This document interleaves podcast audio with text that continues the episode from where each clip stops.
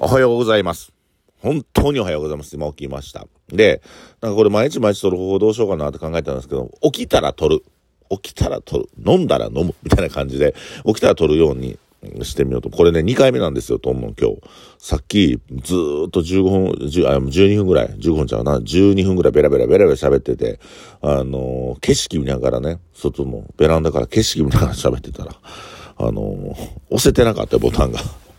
あ録音ボタンを押されたんだけど、今、ベラベラベラベラ独り言を言ってた。そもそもこのアプリに向けて喋ってますけど、ベラベラベラベラね、独り言喋ってるだけですからね。それを皆さんに聞いていただいて本当にありがとうございます。あのー最近、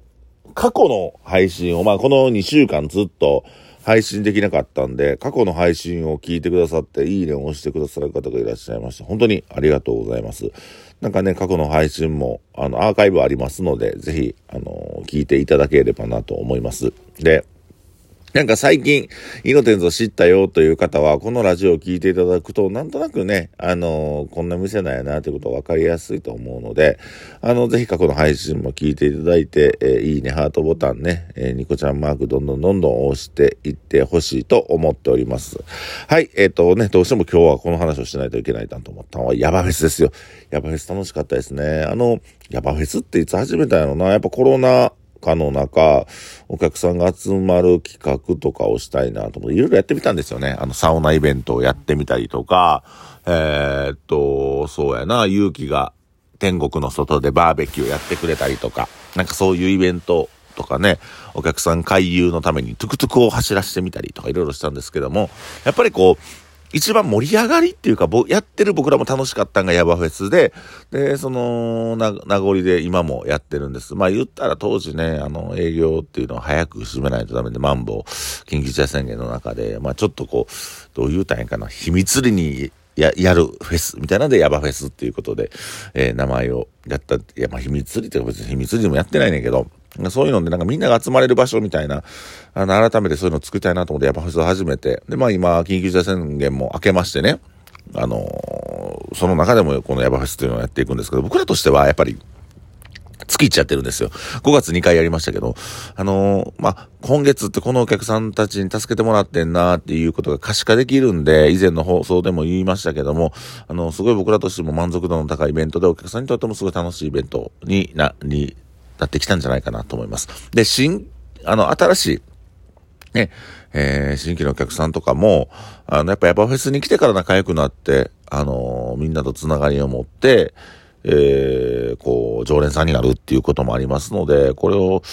まあ、やっていこうかなと思って、ヤバフェスをやっております。ありがとうございます。やっぱ昨日来ていただいた皆さん、ありがとうございます。あのー皆さんのためにね、もう必死こいで僕選曲してますので、CD でやってるでしょ、僕実は。iTunes とか Spotify とかで、あの、DJ ができなくなったんですね。最近ね。で、の流れで USB でポチッとさしてからやるよりも僕ね、やっぱこう円盤の方がやりやすいなと思って、もともとレコードで僕 DJ 始めたんで、キャリアの方が。で、そっからやっぱ CD でやっていこう。で、未だにね、もう BPM も合わせへんと、原曲流しの1から0まで、あ1から0までちゃうわ。1から、あ0からね、えー100まで、100までとか、全部、全、その曲を頭、頭出しとか、頭出しとかなんかこう途中でミックスしたりとかせずに全部かけるようなスタイルにしてるんですけども、それはなんかミックスがしにくいからというわけではなくて、えー、なんかこう、そうやな、こう、最後まで聴きたくないですか？なんか僕、その、分かってる曲とか最後まで聴きたい。特に今回ね、ずっとみんなが聴いてきた J-POP みたいなのをずっとかける回が多かったので、なんか頭から最後までかけてあげたいなと思って、最近そういうスタイルにして、あの、お客さんの反応を見ながら DJ させてもらってます。えっ、と、昨日も延べ4時間半かな ?DJ やりましたけど、4時間か。4時間ですね、4時間。あの大変ですけどね。やっぱ楽しいですね。ヤバフェス。うん。やっぱ月1回やっていって、えー、ね、当にこの、この1ヶ月お客このお客様に助けてもらったなっていうのを、やっぱ、えーステージ上からというか、えー高いとこからね、見させてもらってますが、本当にありがたいと思って。ヤバフェス、ぜひね、このラジオを聞いてはる方もね、来てほしいですね。あのー今回のヤバフェスは過去最大のお客さんの数やったんじゃないかなと思いますね。どっと混み合って、えー、楽しく、もう本当に立ち、立ちっていうか、座ることもできへん方もいらっしゃる中で、うん、盛り上がれて、本当に良かったと思います。えー、やばいですね。来月6月の多分中旬にまたあるので、ぜひ皆さんご参加くださいませ。今日はヤバハイスの話をほとんどしてもったな。あのー、まあ、まあ、ここから本題なんです。5分、5分ぐらい喋ってしまいましたけど、あのー、こ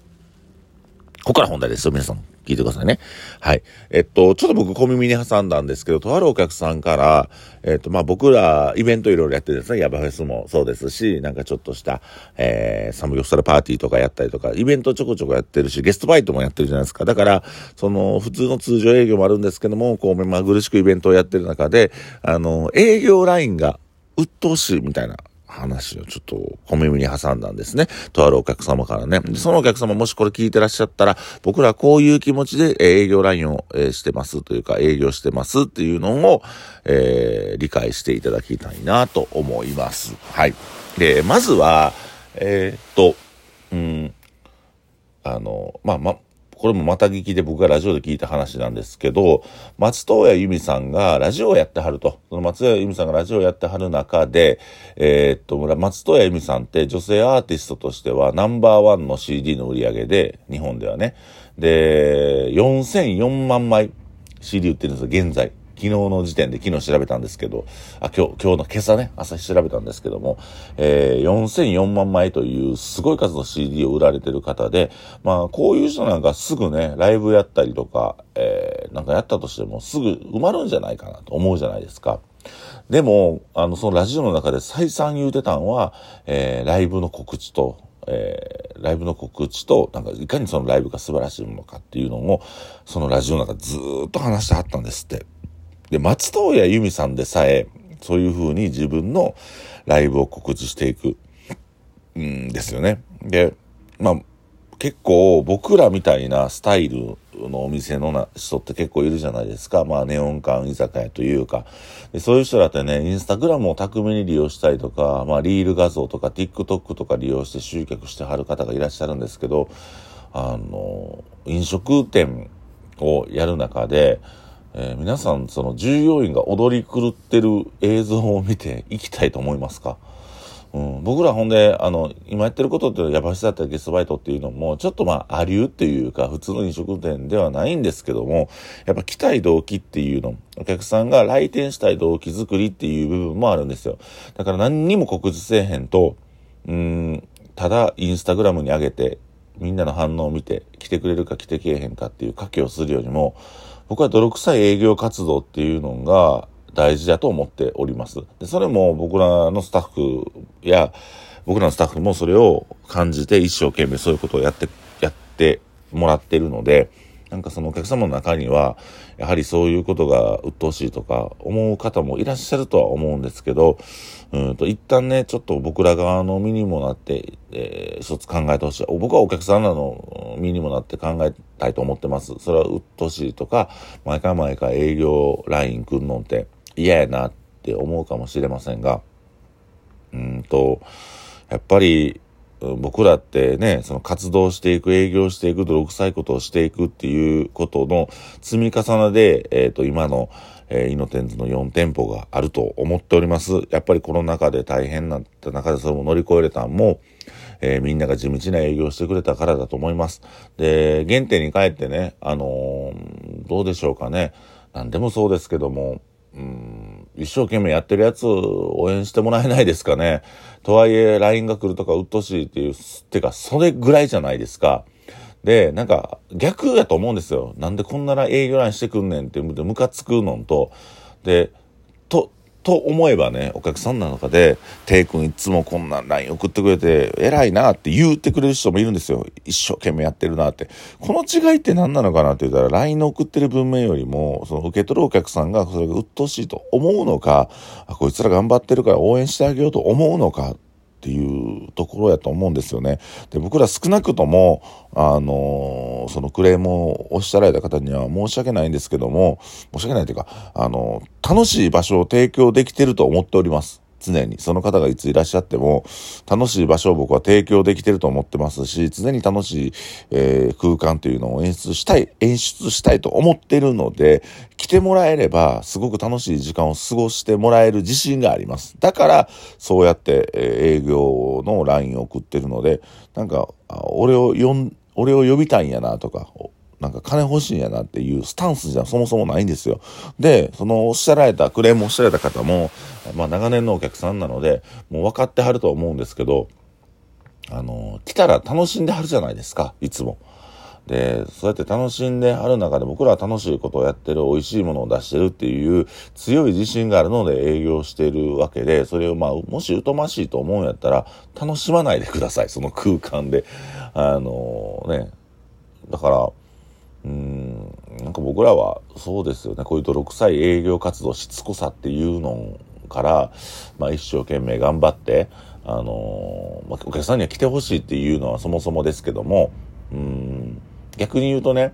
やっぱ今、ストーリーとかインスタグラムとか、TikTok とかで集客できてまうお店もある中で、そういうお店って、あの、お客さんとちゃんと繋がれてますかね？お客さんってそれ一回見てから、そのお店に興味本位で行ってみたけど、常連として通いますかね。うん、僕はそうとは思わないので、こうやって心のつながったような営業スタイルを僕ら取らせてもらってますし、お客さんを巻き込んで楽しいことをしていきたいなと思ってってますので、なんかそういう部分で、うん、そういうお店とは違う一線を返したところに僕らいたいなと思っております。だから営業ライン疎ましいと思うよりも、お願いなんでね、ちょっと応援してくれるスタンスにそろそろ切り替えてもらえないでしょうか。えー、ユーミンでさえね、そうやって一生懸命営業をやってて、しつこくしつこく人に認知してもらえるように、届くように、あの、告知してるとこはあるので、僕らもそういう泥臭いことをどんどんやっていきながら、まあ、泥臭いことですけどね、格好悪いかもしれませんが、その人が、うん、応援してください。何しか、そういうことです。ありがとうございました。